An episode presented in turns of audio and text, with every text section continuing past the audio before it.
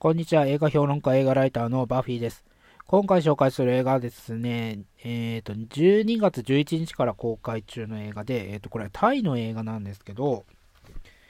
えっ、ー、と、ハッピーオールドイヤーという作品ですね。えっ、と、これはですね、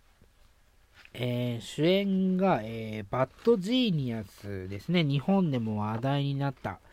あのまあ、ザッツカンニングっていう映画があったんですけど、あと、あの、安室奈美恵のね、まあ、あれのなんか現代版みたいな、あの、バッドジーニアス、まあ、危険な天才たちという作品をですね、の主演だった、えーと、まあ、言いにくい名前ですよね。まあ、タイの人はもう本当に言いにくい名前なんですけどね、えーと、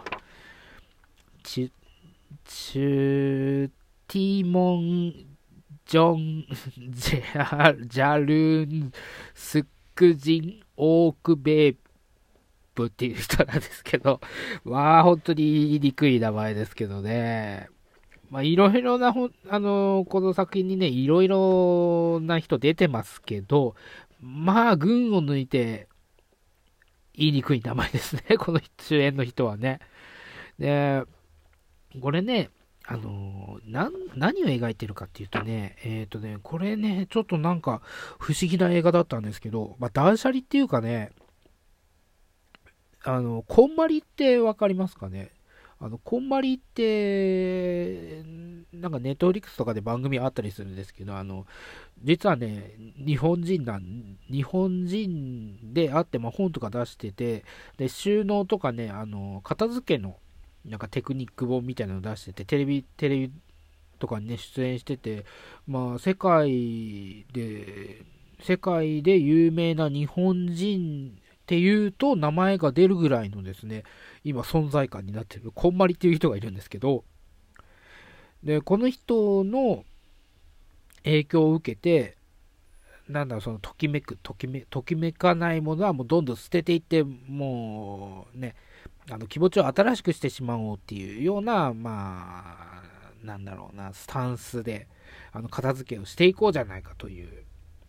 あの、人なんですよ。こんまりという人はですね。あ私もそこまでなんか詳しく番組をね、ずっと見たわけじゃないんで、まあ、1、2本ぐらいしかね、まだ見てないんでね、あのそ、そこまでは本当にね、あの、こんまりという人に関しては詳しくないんだけど、あの、まあ、そういうのがね、あの、ベースにあったりして、実はね、同じ日に見たネネクストドリームという作品でもね、あの、これ、こんまりっていうワードは出てこないんだけど、あの、ときめくっていうね、ときめく、ときめかないで物を捨てるかどうかっていうようなくだりが出てきて、まあ、そこまでだから影響してるっていうことですよね。まあ、ちなみにあの、シソンヌのね、あの、お笑い芸人のシソンヌの、あのトークライブのね、DVD にも、その、ちょっと茶化したような内容が、あのね、コントが入ってました。コントっていうか、まあ、あの、入ってましたけど、あの、まあ、そこまでもう、日本でも、世界でも有名になってる、あの、こんまりという人の、まあ、お片付け術っていうか、まあ、そういうのが、まあ、ちょっと、ベースにある物語であるんですけど、で、この主人公がですね、えっ、ー、と、主人公はデザイナー、なんか家具とかそういうものでデザイナーなんだけど、で、就職をしたいという、就職っていうか、まあ、クライアントっていうかね、あのー、それでま契約するにあたって、あのー、今度、そのあなたの事務所をね、デザイン事務所をちょっと訪問させてくださいみたいなことを言ってくるわけなんですね。ねこの主人公の作る家具っていうのは、なんかす、あのシンプルで、なんか本当に真っ白で、まあシンプルな形をした家具みたいな感じでね。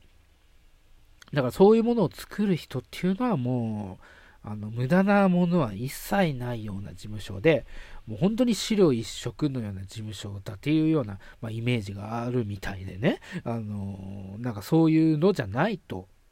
あの、来てもらったら恥ずかしいなっていうことでですね。で、実際にこの主人公の家っていうのはもう物がもうガチャガチャに置いてあってですね、あの、お母さんとお兄ちゃんと同居してるんだけど、あの、本当お母さんの荷物とかお、お兄ちゃんの荷物とかね、あと出ててしまったお父さんの荷物とかがもう本当に山積みのようなもう状態になって、ごっちゃごちゃの、まあ、ゴミ屋敷まではいかないんだけど、本当に物が溢れたような家なんですよ。で、それをどうやって、あのー、も何もないようなね、もうその、無の空間のような、あの、デザイン事務所に、あの、短期間で、あの、仕上げるかっていうところから、まあ、物語が、あの、進んでいくんだけど、で、まあ、物を捨てていくっていうようなところでね、あの、捨てていいもの捨てていけないものっていうのを、その、こんまりの本の、その、ときめく、ときめかないで決めていこうとするんだけど、まあ、そんなことやってられないよっていうことで、あの、もう本当にもうとにかく捨てていこうということでですね、まあ、ゴミ袋もバーっと持ってきて、もう詰め込んでいくわけなんですよ。そこら中にあるものも手当たり次第に詰め込んでいくわけなんですけど、まあ、その中でね、やっぱり、捨ててはいけないもの、あの思い出が詰まったもの、その家族の思い出だったり、あの恋人の思い出だったりそういったものを見つけていく中で、えーと、捨てていこう捨てるのはちょっとなーっていうところで、ね、あの悩むんだけど、まあ、結果的に捨てるに捨てなくてもなんか売っちゃったりその処分しちゃったりするっていうことであのどんどんどんどんですね、あの手元からなくしていくというようなね、あのことになるんだけどなんかあの結果的にあの逆に増えちゃったりっていうことで、あの自分の、ね、物は減ったり、物は減らすことができるんだけど、自分の中でのその思い出だったり、あの、なんだ、罪悪感だったりね、あの、えーと、なんていうのかな、えーと、過去の過ちっていうか、まあ、それの、まあ、それも罪悪感か罪悪感っていうか、まあ、そういったものもあのもう忘れてしまって、まあ、一新してね新しい気持ちであの生きていこうっていうようななぜかそういうスタンフでねあのベクトルが向いていくわけなんですよ。でなんかそれがねあのちょっと珍しいなって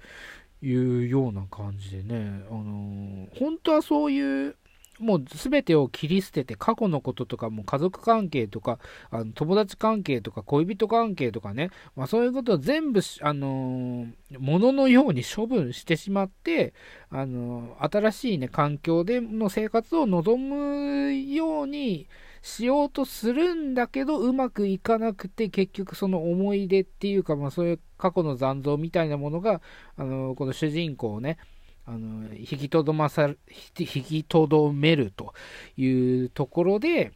やっぱりその過去はあの必要だなというあの大切な思い出はやっぱり処分することができないっていう着地点になるのかなと思ったらですね、あの、そこはね、ちょっとなんか斬新なね、終わり方をするんですよ。で、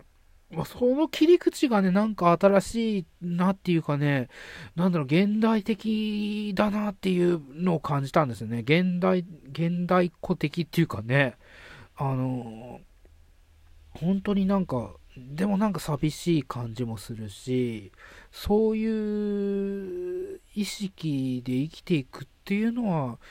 なんか人間にとって寂しいことなんじゃないかっていうのも感じたりして、なんか本当にね、その映画を見終わった後ね、このなんか、なんとも言えない、あの、気持ちになるというかね、あのなんか気持ち悪いんですよね。すっきり、映画の中でもなんかすっきりしたように終わるんだけど、すっきりしないんですよ。すっきりしたことですっきりしないっていう、このなんか変な、あのー、余韻を残すっていうね。あの、ちょっとね、なんか面白お、そういった意味では、あのー、面白いね、あのー、作品だったんですよ。うん、で、まあね、なんだろうな、だから、ちょっと見たことないまあ、日本のなんだろうな、その日本の、その低予算の映画、あの、インディーズ映画みたいな感じで、なんかよくありがちっていうか、あの、精神状態、そういった映画のね、精神状態の中ではなんかよくありがちな、なんか設定だったり物語は展開されていくんだけど、その結論としてね、あの、ちょっと思わぬ方向に向かっていくっていうところが、あの、なんだろうな、ちょっと予想裏切りというか、あの、これでいいのかなというようなね、なんか変なあの余韻を残すっていうところでね、あのー、今年見た映画の中で、すっきりしない映画なんですよね。すっきりしたことにすっきりしない映画っていうところでね、なんかね、あのー、いや、面白かったんですよね、この映画ね。うーん、これね、うまく説明できない部分があるんだけど、見てもらえれば、ああ、そういうことかということはね、多分わかると思うんですよ。うーん、そう、物を捨てるって、まあ、物を捨てて、その新しいね、あの、なんだ、気持ちで生きていくっていうのはまあ大事かもしれないけど、やっぱりその、ね、今まで生きてきた証っていうか、まあ、そういったものっていうのの思い出っていうかね、そういったものっていうのは切り捨てるべきっていうか、まあ、消去していくべきではないっていうような感じで、あの、私たちも生きてきたと思ったんだけど、現代の、あの、人っていうのは、そこも、あの、処分できてしまうっていう心のスタンスがあるのかっていうところに、あの、日本ではなかなかないと思うんだけど、で、このタイの人もそんな多分、なそんな感じじゃないと思うんだけどね。あの、この映画の中でこのキャラクターが限定的ななんか意識を、意識の中でやってるっていうだけだと、あの、信じたいんですけど、これが現代人と、現代人の意識でこういう人が多いとすればね、あの、なんか、あの、寂しいなっていう思いになるっていうね、あの、なんか複雑な思いがね、残る、あの、作品でした。あの、えっ、ー、と、ハッピーオールドイヤー、まあ、タイの映画なんですけど、まあ、単純にね、あの、面白い部分はいっぱいあるんで、あの、見てもらってね、あの、いろんな感想持つと思うんですけど、あの、よかったら見てください。ハッピーオールド